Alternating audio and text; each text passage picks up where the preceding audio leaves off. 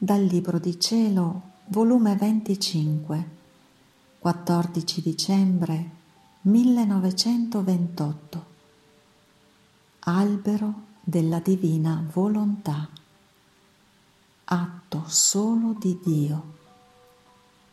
Chi vive in essa forma l'eco in tutte le cose create stavo in pensiero per la pubblicazione degli scritti della divina volontà e mi sentivo infastidita alle tante domande che fanno e dicevo tra me,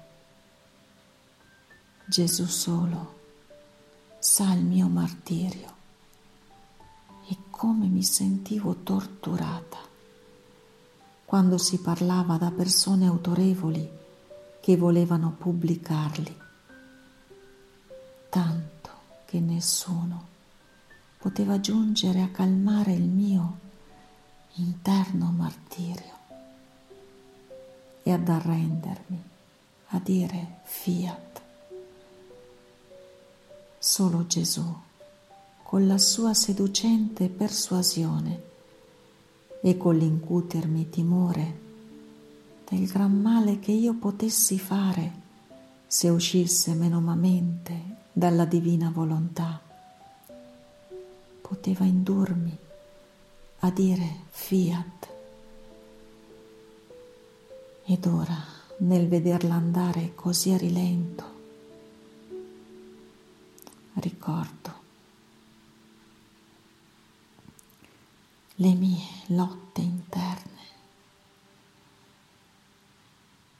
il mio duro martirio per questa pubblicazione.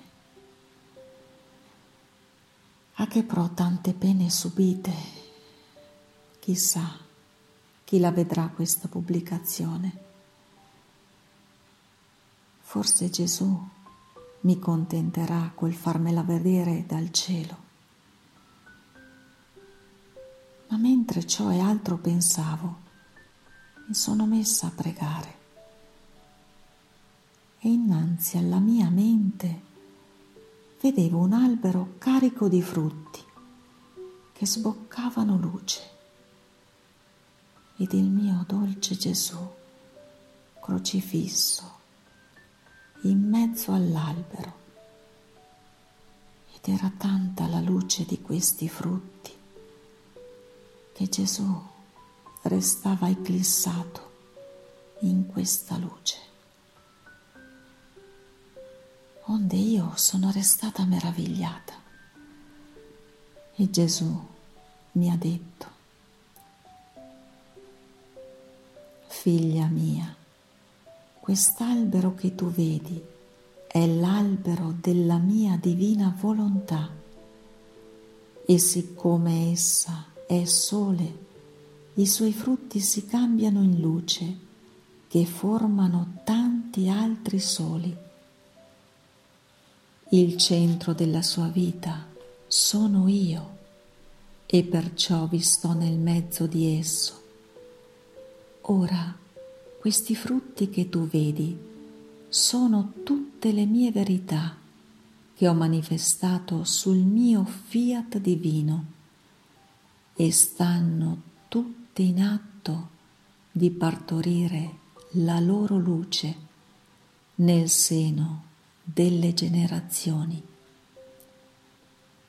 E chi dovrebbe occuparsi e aver premura e non lo fa, impedisce che i frutti di quest'albero formassero i loro parti di luce ed il gran bene di questa luce. Quindi tu devi consolarti delle tue torture e martiri, perché tra te e me stiamo in ordine, né io avrei tollerato nessuna ombra di opposizione alla mia volontà in te. Mi sarebbe stato il mio più grande dolore, né io avrei potuto dire la piccola figlia del mio volere mi ha fatto dono del suo volere ed io ci ho fatto dono del mio, mentre è una delle più grandi gioie mie e tue questo scambio di volontà. E se colpa c'è, è di chi trascura. Perciò non volerti affliggere né infastidirti delle domande che fanno. Starò io in te per somministrarti la luce e le parole che ci vogliono.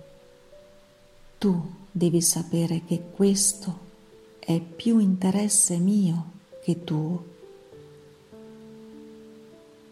Onde seguivo a pensare sul fiat divino ed il mio dolce Gesù ha soggiunto. Figlia mia, in noi, nella nostra divinità, basta un atto solo per fare tutto.